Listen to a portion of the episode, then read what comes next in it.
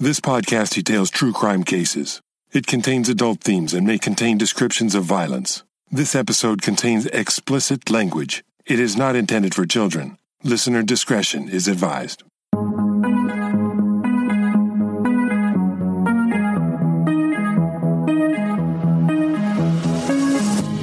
Thank you for joining me for today's episode of Once Upon a Crime. This month, I detailed the crimes of one predator who plagued Northern California in the years 1999 and 2000. Seven year old Xiana Fairchild disappeared on her way to school in Vallejo, California, in December of 1999. Eight months later, another Vallejo grade schooler was also snatched off the streets of Vallejo. But eight year old Mitzi Sanchez saved her own life when she was able to outsmart her abductor and escape 48 hours later. You can hear both of those cases detailed in episodes 192 and 193. Curtis Dean Anderson was identified by Mitzi Sanchez and brought to justice. While he sat in jail awaiting trial, the remains of Xiana Fairchild were discovered in the Santa Cruz Mountains by a road construction worker, which brought a grim end to a 14 month search for the little girl. Anderson had bragged about kidnapping Xiana to jailmates and also taunted Xiana's family and reporters whom he attempted to extort in exchange for information. Anderson would eventually confess to the kidnapping and murder of Xiana Fairchild after detectives, sheriff's investigators, and FBI agents collaborated to build a case against him. Anderson received a sentence of over 300 years in prison for the murder of Xiana and the kidnapping of Mitzi Sanchez. Two years after he began his sentence, Anderson, who had been in poor health for some time, would die in prison. But FBI agents had several open cases of young girls who'd gone missing in Northern California. A rash of disappearances had occurred between the 1980s and 1990s, and Anderson was investigated to determine whether he was connected to these unsolved crimes. Before his death in 2007, Anderson would confess to seven more murders of girls and young women, but afterward, investigators would be left with questions. Was he telling the truth and were there other murders that Anderson hadn't confessed to before his death? This is the last chapter in the miniseries Serial Predator The Crimes of Curtis Dean Anderson.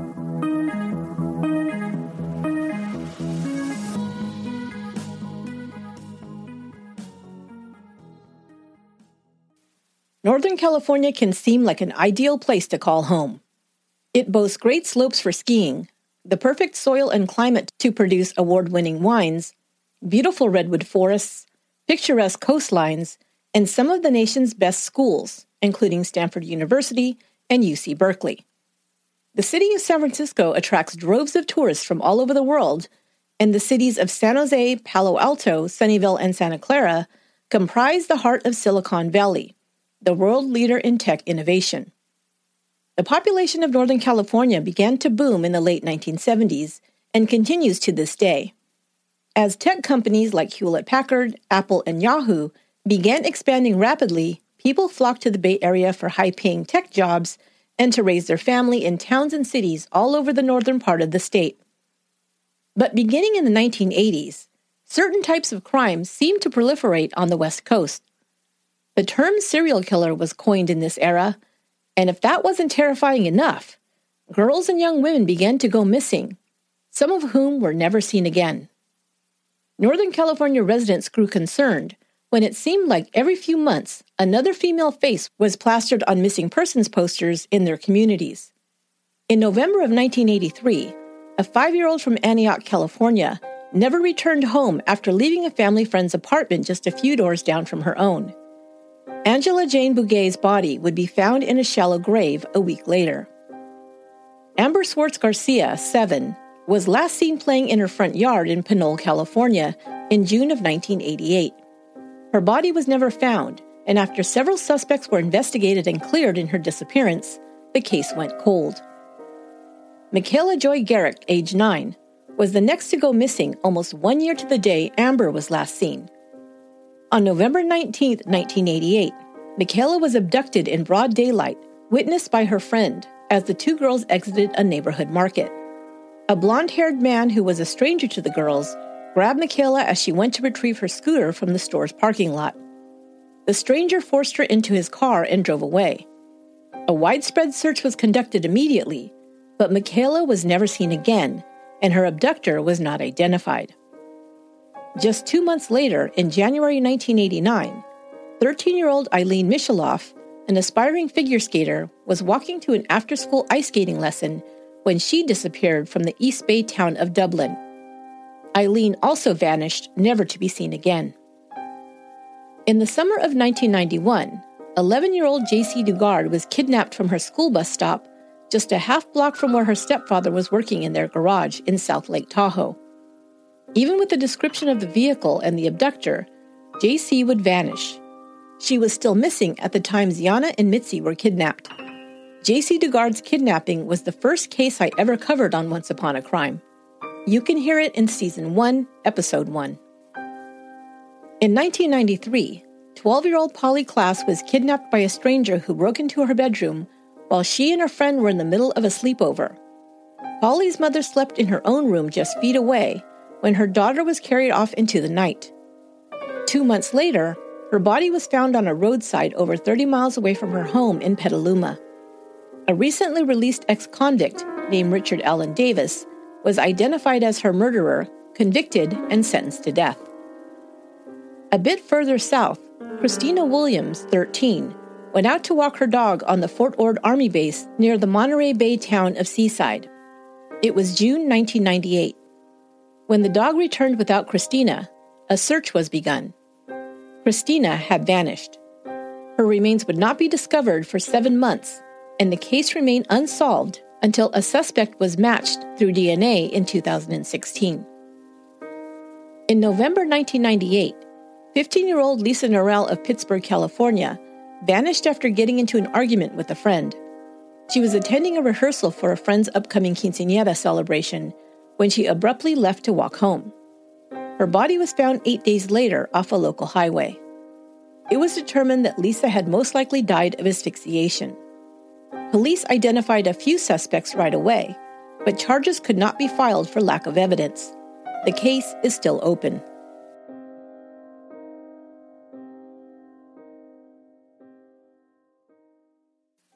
As Curtis Dean Anderson sat in the Solano County Jail awaiting trial, and after he was convicted and sentenced to over 300 years in prison, he gave several interviews to local and national reporters, met with detectives, and spoke with FBI agents. He also told lots of stories about his exploits to his cellmates. But his statements regarding crimes he may have committed were inconsistent. Kristi Belcamino, a reporter for the Contra Costa Times, spent hours interviewing Anderson. He also wrote her scores of letters. He would admit to hurting others, but didn't outright state he had committed murder. He claimed not to know the names of his victims. The descriptions of the victims, as well as the times and places he described committing the crimes, were difficult to verify. Belcamino asked how it was possible he didn't know if he left his victims alive or dead. Wouldn't you have heard about their deaths later? she wondered. Anderson said that the kinds of people he was talking about, quote, lived in a world where crime was the norm. Some people, even their families, don't care about them, he answered. Anderson believed that even after his victims disappeared, no one had reported them missing. In another conversation Belcamino recorded in her book, Letters from a Serial Killer, Anderson brags how he never left evidence of his crimes behind. There ain't nothing left, trust me, Anderson boasted, explaining how he got rid of the evidence. Quote, I make up some chemical mixes, put them on the places where bodies have lain, and then go through one of them big industrial car washes that sucks all the shit out of the car. There ain't nothing to give me up. I don't save earlobes and fingers like some fuckers, Anderson said, referring to other serial killers he'd read about who'd been caught. Anderson was fascinated by serial killers, and while he wanted to claim himself as a prolific killer like the ones he'd studied, Ted Bundy, Richard Ramirez, the Green River Killer, and the Zodiac Killer, he stopped short of giving the details required to link him to specific missing and murdered people. He would later brag about having met two infamous killers while in prison Ed Kemper, the co ed killer, and Richard Ramirez, aka the Night Stalker. Anderson would give interviews to both reporters and investigators alike, but kept the details vague. Other times, he'd offer more information but then end the conversation by saying, But then again, I might just be full of shit. Taunting that everything he just said was all made up for his own entertainment.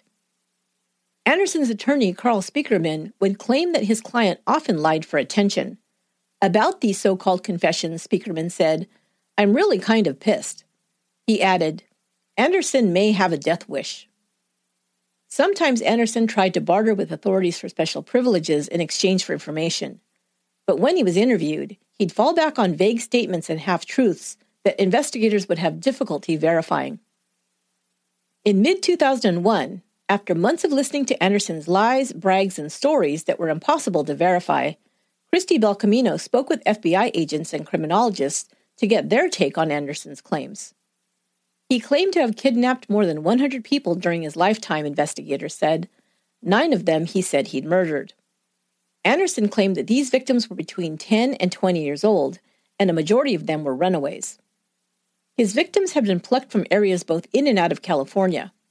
He even claimed that he'd kidnapped people in Mexico and possibly Canada. Some of the details Anderson shared with Belcamino about committing murder sound plausible. He described how, after termination, meaning after he'd killed the victim, quote, there is a letdown. Anytime you get an adrenaline rush like that, there is a letdown. There is nothing else. Not even manufactured drugs can give you that, unquote. But knowing that Anderson had been a long-time reader of true crime books, particularly those that detailed the crimes of serial killers, much of this type of insight could have been gleaned from within the pages of his preferred reading material. The experts that Belcamino consulted with for her article, two retired FBI agents and a criminologist, pegged Anderson as a quote textbook psychopath. Anderson loved nothing more than to manipulate others, they said. He was particularly keen to prove himself smarter than the experts.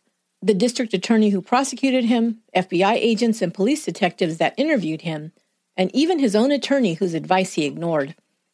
He continued to give interviews to keep stringing everyone along for attention and as a sick manipulative game, they believed. But he wasn't as bright as he thought he was, because in the end, investigators were able to corroborate enough of his stories to charge him with the murder of Xiana Fairchild. But some of Anderson's claims did provide enough details for the FBI to decide that these alleged crimes should be investigated. They believed that Anderson fit the profile of a serial killer. He stalked his victims before abducting them and was able to identify and choose those he felt were the most vulnerable. Not just children, but lonely children who might feel lost and were in need of adult attention, like Xiana. She'd been swept away from a loving home she'd grown up in for the first seven years of her life and transported to a strange city where she was left to wander alone among strangers for company. Anderson had also targeted a child living in a foster home, possibly identifying her as particularly vulnerable as well. But he'd made a mistake in choosing eight year old Mitzi Sanchez whose courage and resourcefulness provided her with the skills needed to escape his clutches and end his days as a serial predator. However, the opinion of the experts was that Anderson did fit the pattern of a serial killer. Now the FBI began investigating the details Anderson had provided to determine if he had kidnapped and murdered multiple women and girls since the early 1980s, as he claimed.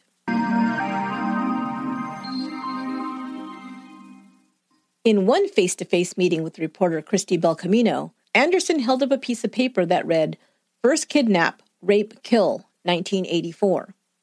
He later admitted that he had murdered others, possibly up to a dozen. After he was convicted of Xiana's murder, investigators began questioning him about other unsolved cases on the books. Anderson's time was short, and he knew it.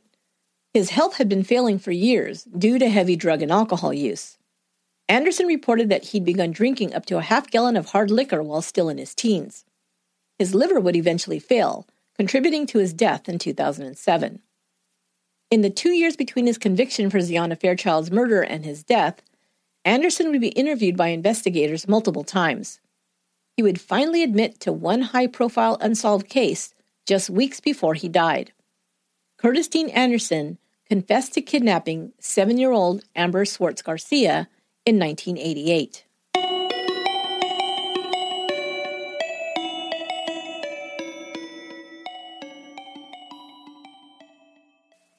On June 3, 1988, Amber Swartz Garcia was last seen in front of her home on Savage Avenue in Pinole, California, a small town in Contra Costa County, located just south of Anderson's hometown of Vallejo.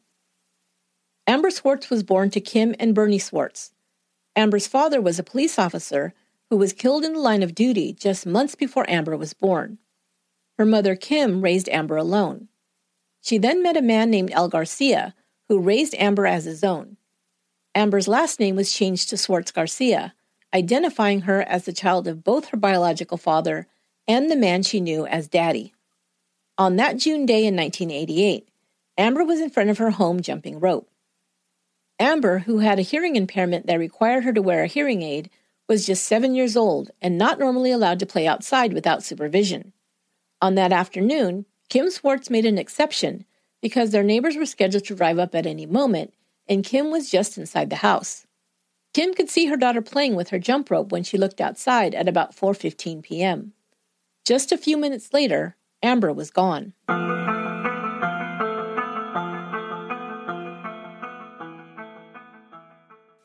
The next day, searchers found a pair of pink socks belonging to Amber on a baseball diamond by a creek that ran behind Amber's house.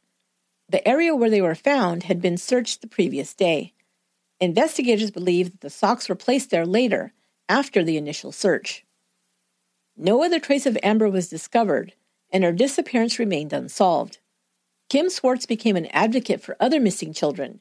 She started a foundation helping other parents navigate the necessary hurdles in finding a lost child coordinating searches, enlisting the media to share information with the public, and working with law enforcement officers investigating the case. Kim Swartz would volunteer to help when both Xiana Fairchild and Mitzi Sanchez went missing. Police identified a few good suspects over the years after Amber disappeared. Stephen Kiesle served as a priest in more than one East Bay Catholic church between 1968 and 1980. In 1978, he was charged with sexually molesting two boys at a church in Union City. He pled no contest and was given probation. He voluntarily resigned from the priesthood in 1980. He later married and took a job with the Chevron Corporation. He continued to live in the East Bay. Over two decades later, Kiesle was investigated again when three women came forward to accuse him of molesting them while he was assigned to a church in Pinole in the late 1970s. During the 2002 investigation, detectives discovered that Kiesle had lived on the same block as Amber Swartz Garcia at the time she went missing. Kiesle became a suspect, and a family vacation home located in Truckee, California, was searched for evidence. After cadaver dogs got a hit on his property, Kiesle's yard was dug up by backhoes and shovels in five different locations on the wooded property. No evidence in connection to Amber's case was found. Kim Swartz said she only remembers Kiesle as, quote, a man who lived in the neighborhood and wasn't convinced he was a good suspect. But, she said, we need to look at the fact that at the point of my daughter's disappearance, he was a registered sex offender who ended up getting his slate wiped clean. That information wasn't made privy to Pinole police when Amber went missing. Had police known, he would have been a top priority.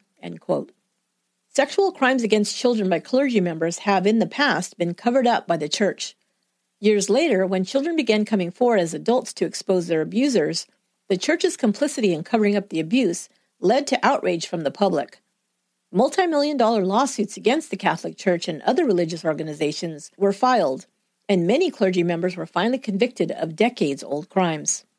Kiesle was eventually cleared in the Amber Swartz case, but would still face several charges of child sexual abuse.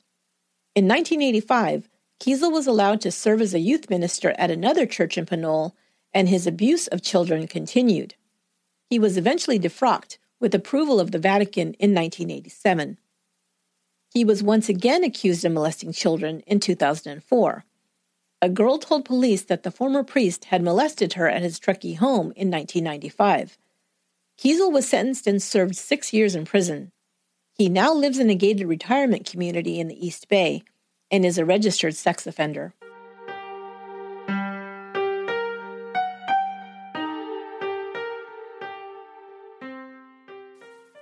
It seemed as though Amber Swartz Garcia's disappearance would remain unsolved.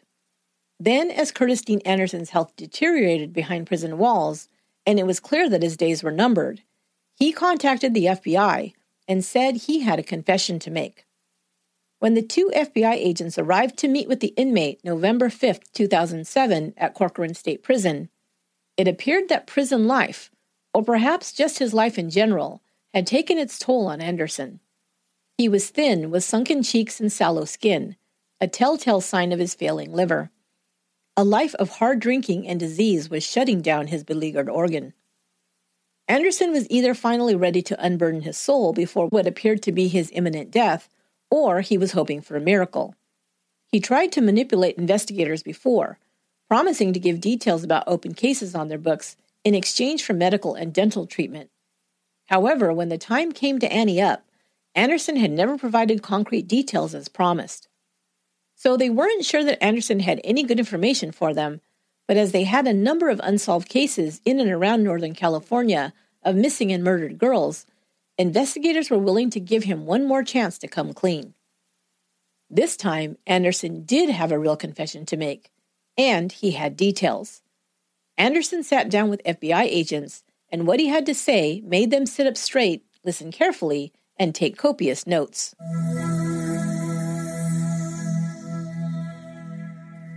Anderson said he was the one who had kidnapped seven year old Amber Swartz Garcia from in front of her home in Pinole almost 20 years earlier. He said his encounter with Amber was random. He just happened to be driving by on that June afternoon when he noticed the blonde haired little girl jumping rope. She had been wearing purple pants and a printed top. She wore white sneakers with pink socks. Anderson said he'd pulled over and grabbed the four foot tall, 65 pound little girl, forcing her into his car. He hadn't planned it, he said. He'd been drinking, saw her, and decided he, quote, wanted some company, unquote. He said he sedated her by making her drink liquor, root beer schnapps, the sweet liqueur he had also confessed to giving to Xiana Fairchild. He said he liked to ply his victims with liquor because, quote, it was better than duct tape. He had plans to drive to Arizona to visit his aunt, and he claimed that he now headed there with Amber as his captive. She was still with him and alive when he checked into a motel in Tucson a day and a half later, he claimed. It was there that he killed Amber by smothering her. He put her body in the trunk of the car and attempted to cross the border into Mexico. Anderson said he was denied entry because he was, quote, too intoxicated. This most likely would have been near Nogales, Mexico, which is the border city just due south of Tucson. He then drove northeast and ended up disposing of Amber's body in a remote area near Highway 10, outside of Benson, Arizona, not far from his aunt's ranch. FBI agents and investigators would spend the next 18 months working to verify Anderson's claims. Of course, after nearly two decades since Amber was allegedly murdered, they knew it was unlikely they would find much, if any, of her remains. In this, they were correct. No human remains were found after a coordinated search effort. The FBI didn't announce Curtis Dean Anderson's confessed involvement in the Swartz Garcia case until after they thoroughly investigated. It wasn't until 2009 that this information was shared with the public. Amber's disappearance was one of the most well known and high profile child abduction cases in Northern California, due in large part to her mother Kim's decades long relentless pursuit for answers. She worked tirelessly to make sure that Amber and other missing children were not forgotten and continued to hope that someday she would discover answers to her questions about what had happened to her daughter. But in the many, many years that Kim Swartz had been seeking justice for Amber, Xiana, and so many other children, she learned that it was easy to become excited when a credible tip came in or police zeroed in on a new suspect, only to have those hopes dashed once more when the information didn't pan out. She also knew that Curtis Dean Anderson had a reputation as a pathological liar who enjoyed taunting the families of his victims. She had become friends with Xiana's great aunt Stephanie Kahalekulu and heard the stories about how he'd manipulated and extorted her, promising to reveal Xiana's location, but never making good on his promise. Kim had read the articles Anderson had given to reporters, including one in 2001 printed in the San Francisco Chronicle. In it, he clearly enjoyed sharing disgusting details of the methods he used to kidnap and molest little girls. After he finished confessing to his crimes, he chuckled as he told reporters, Maybe I'm full of shit. I like to keep you all guessing. So FBI agents told Kim that even though they had not found her daughter's body, they believed Anderson's confession. They had verified that Anderson had been in Northern California and near Pinole when Amber went missing. They also corroborated that he had traveled to Arizona as he detailed to them. Stephanie Kahalekulu asked for her opinion about Anderson's confession, said having spent time around the kidnapper and confessed murderer, she had some insight into his thoughts and motivations. It was her opinion that Anderson could certainly have kidnapped and killed Amber Swartz. After learning about the exhaustive research agents had done to verify Anderson's claims as much as it was possible, Stephanie said she believed their conclusion that he was Amber's abductor. However, Kim Swartz, as much as she wanted to learn who was responsible for her daughter's abduction, was not completely convinced. Without remains or any physical evidence to prove Amber had been taken by Anderson, Kim wasn't ready to believe his confession. FBI agents were satisfied that they had solved the mystery of Amber's disappearance and closed the case in 2009, naming Anderson as responsible for her disappearance. Kim Swartz continued to fight to have the case reopened. In 2013, she was successful in having the Pinole Police Department reopen the case. Kim Swartz is convinced that the case will eventually be solved.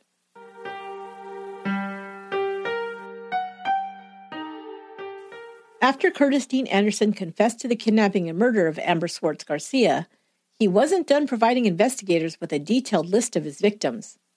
Anderson claimed that he was responsible for the murders of six other women beginning in 1984. Anderson said that in most cases, he either didn't know or didn't remember the names of his victims. He also claimed to be on drugs or drunk much of the time he committed his crimes, and his memories were fuzzy. Although he said much the same thing regarding the abduction of Mitzi Sanchez. Mitzi would later say that her kidnapper had been in full control of his faculties during her entire two day ordeal. These are the details that Anderson gave about his other alleged victims.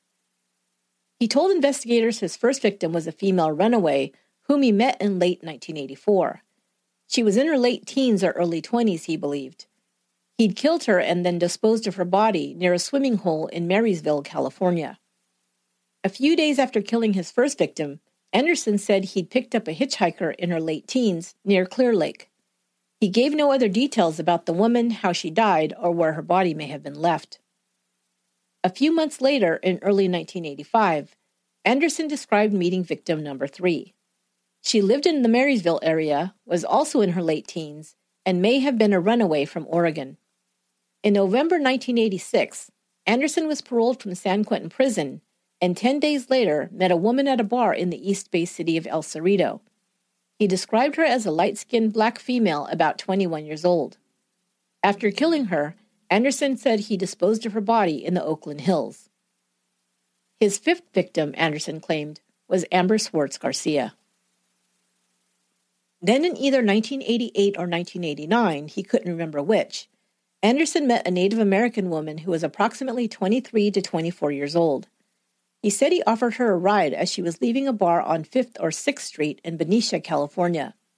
Like he'd done with Amber, Anderson said he drove the woman to Arizona, and she was also killed and dumped near the town of Benson. In 1991, he kidnapped a female acquaintance who managed to escape after he'd driven her over the state line into Oregon.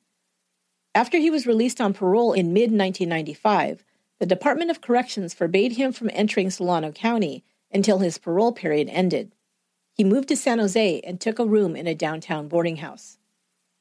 In San Jose, he began to frequent a bar located under Highway 87 called The Bears. Side note I live just a few miles from this establishment. It's a dive bar that has been operating at the same location and to a mostly Hispanic crowd for many, many years. Bikers make up the majority of its clientele. It was here that sometime in the first months of 1997, Anderson said he met a black or Hispanic female in her early 20s. He described her as having track marks on her arm from intravenous drug use. This was one of the only victims he named, identifying her as Rosie Anderson.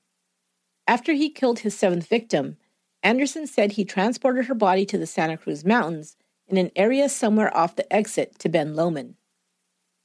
His eighth victim was seven year old Xiana Fairchild. Mitzi Sanchez was slated to be his ninth, but she was able to outsmart him and escape, thus ending Anderson's days as an alleged serial killer. Investigators ended their five and a half hour interview with Anderson to begin to investigate his claims. They made plans to re interview him once they had more details about unsolved cases that might fit the crimes to which he had confessed. But just a little over one month later, on December 9, 2007, Curtis Dean Anderson died at a Bakersfield, California hospital at the age of 46.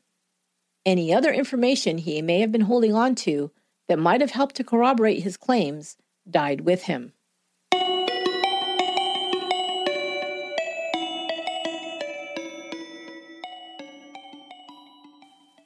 So, can we believe Curtis Dean Anderson's confessions?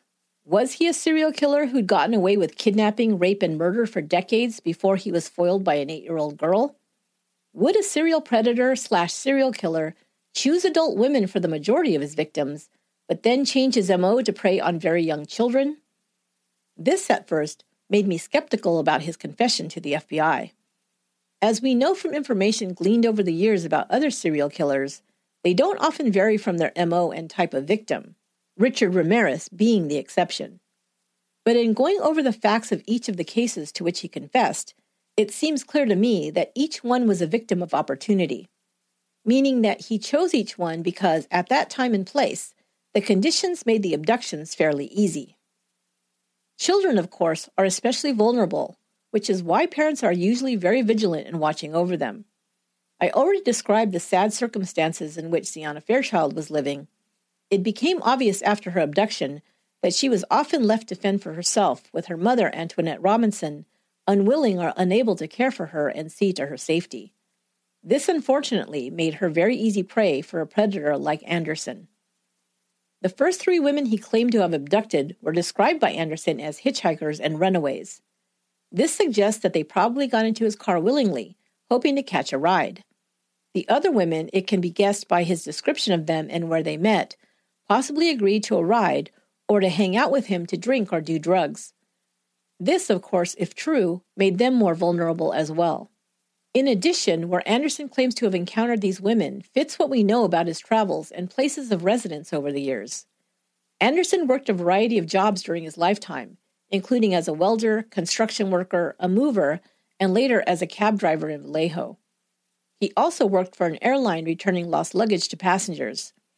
He would tell investigators he was very familiar with the Los Gatos and Santa Cruz Mountains, where he would later dispose of the bodies of Xiana Fairchild and the woman he met in San Jose, having often traveled to that area to return luggage. One of his earlier victims, a hitchhiker, Anderson claimed he picked up near Clear Lake, California. Anderson had a child who lived with his mother in Clear Lake. Yes, Anderson had girlfriends and even had been married once. In 1981, he married a woman from Vallejo and they had a son together, but would divorce after only three years. A year after his divorce, he met the woman from Clear Lake and they lived together for a while. He had a second child with her, but they also split up not long after this child was born.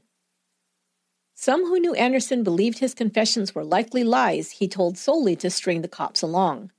He had once told reporters that he liked to, quote, mess with the cops. Xiana's Aunt Stephanie said she had no doubt that Anderson could have killed Amber Swartz, but said it was also a possibility that he was lying, quote, to get a joyride out of it, end quote. This sentiment was shared by many other people, including his own brother. But after carefully considering the crimes Anderson confessed to, I'm inclined to believe that if he had done so for attention, there were many other high profile cases he could have claimed responsibility for. Amber Swartz was the only well known case he confessed to. All the others were unidentified women who he said didn't even register in the news at the time of their disappearances. He could have said he was responsible for the abduction of nine year old Michaela Garecht, which occurred just months after Amber's kidnapping. However, eyewitnesses had given police a description of a man with long blonde hair, as well as the vehicle description, as Michaela had been taken in broad daylight. He could have also claimed to have kidnapped 13 year old Ilene Misheloff in January of 1989.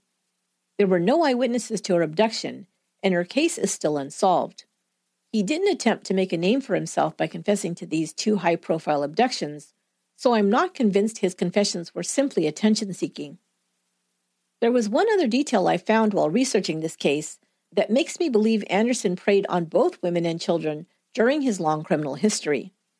Besides the kidnapping charge of a female acquaintance in 1991, for which he served a prison term, He had also been charged with making threats against a girlfriend in 1996 and for abducting a woman from a San Jose bar in April of 1999. He was sent back to jail simply on a parole violation after this incident and was released a month later.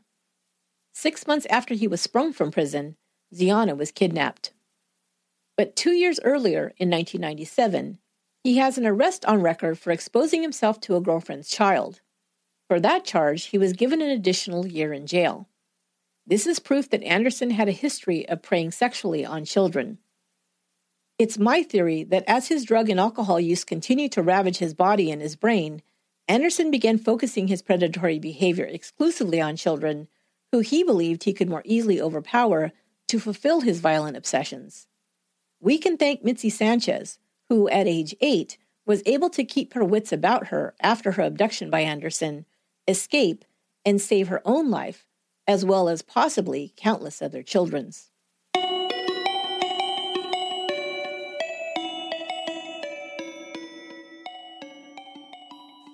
A few last notes about some of the children who were abducted from Northern California in the 1980s and 1990s.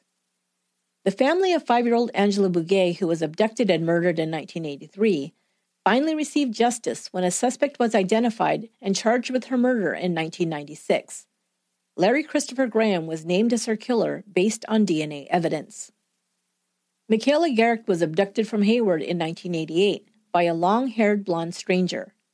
Her abductor has just recently been identified as suspected serial killer David Emery Misch. Misch's fingerprints were matched to those found on Michaela's scooter on the day she was kidnapped. He was charged with her murder in December of 2020 and is awaiting trial.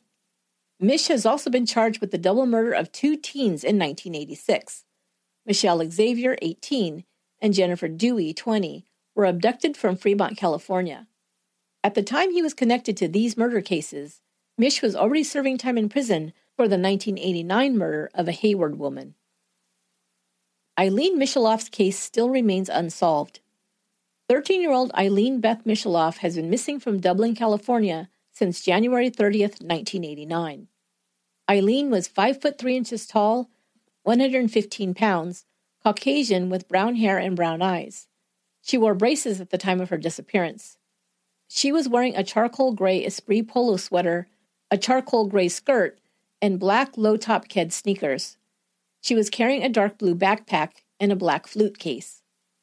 She vanished while walking home through an alley behind a shopping center that included a furniture store called the Sawmill and Gallagher's Pub. She entered into John Mate Park along a dry creek bed. Her backpack was later found in the creek bed where she was last seen. If you have any information about this case, you can contact the Dublin Police Department at 925 833 6670 or toll free at 800 635 6306. That will do it for this episode of Once Upon a Crime, and that will wrap up the series Serial Predator. Next month, I'll be back with a whole new series where I detail three individual true crime cases. Once again, I want to thank you for listening and telling a friend about the podcast. I want to especially thank our latest all access VIP Patreon members. Thank you to Arthur K., Krista C., and Crystal S. You guys rock. Thanks for pledging your support to Once Upon a Crime at our highest Patreon tier level. If you want to support the show and get extra perks, like ad-free early release episodes, bonus episodes, exclusive merchandise, and even a shout out on the show, go to patreon.com slash once upon a crime to find out more and sign up. Once Upon a Crime is written, produced, and edited by me, Esther Ludlow. Our administrative research and production assistant is Lorena Garcia, and original music is by Aaron Michael Goldberg. Until next time, stay safe and be good to one another.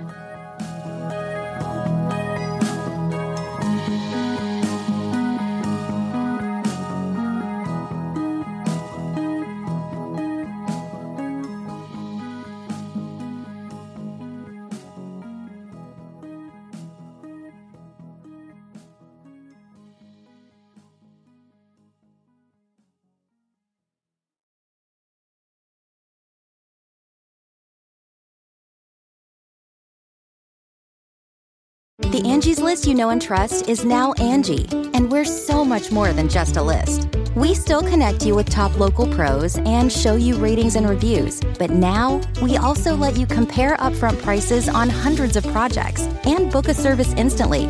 We can even handle the rest of your project from start to finish. So remember, Angie's list is now Angie, and we're here to get your job done right. Get started at Angie.com. That's A N G I, or download the app today. Angie has made it easier than ever to connect with skilled professionals to get all your jobs projects done well. If you own a home, you know how much work it can take, whether it's everyday maintenance and repairs or making dream projects a reality. It can be hard just to know where to start, but now all you need to do is Angie that and find a skilled local pro who will deliver the quality and expertise you need. Angie has over 20 years of home service experience and they've combined it with new tools to simplify the whole process. Bring them your project online or with the Angie app, answer a few questions, and Angie can handle the rest from start to finish or help you compare quotes from multiple pros and connect instantly, which means you can take care of just about any home project in just a few taps. Because when it comes to getting the most out of your home, you can do this when you Angie that. Download the free Angie mobile app today or visit Angie.com. That's A-N-G-I dot com. Angie's list is now Angie, and we've heard a lot of theories about why. I thought it was an eco move. Fewer words, less paper. No, it was so you could say it faster. No, it's to be more iconic. Must be a tech thing. But those aren't quite right. It's because now you can compare upfront prices, book a service instantly, and even get your project handled from start to finish. Sounds easy. It is, and it makes us so much more than just a list. Get started at Angie.com. That's A N G I, or download the app today.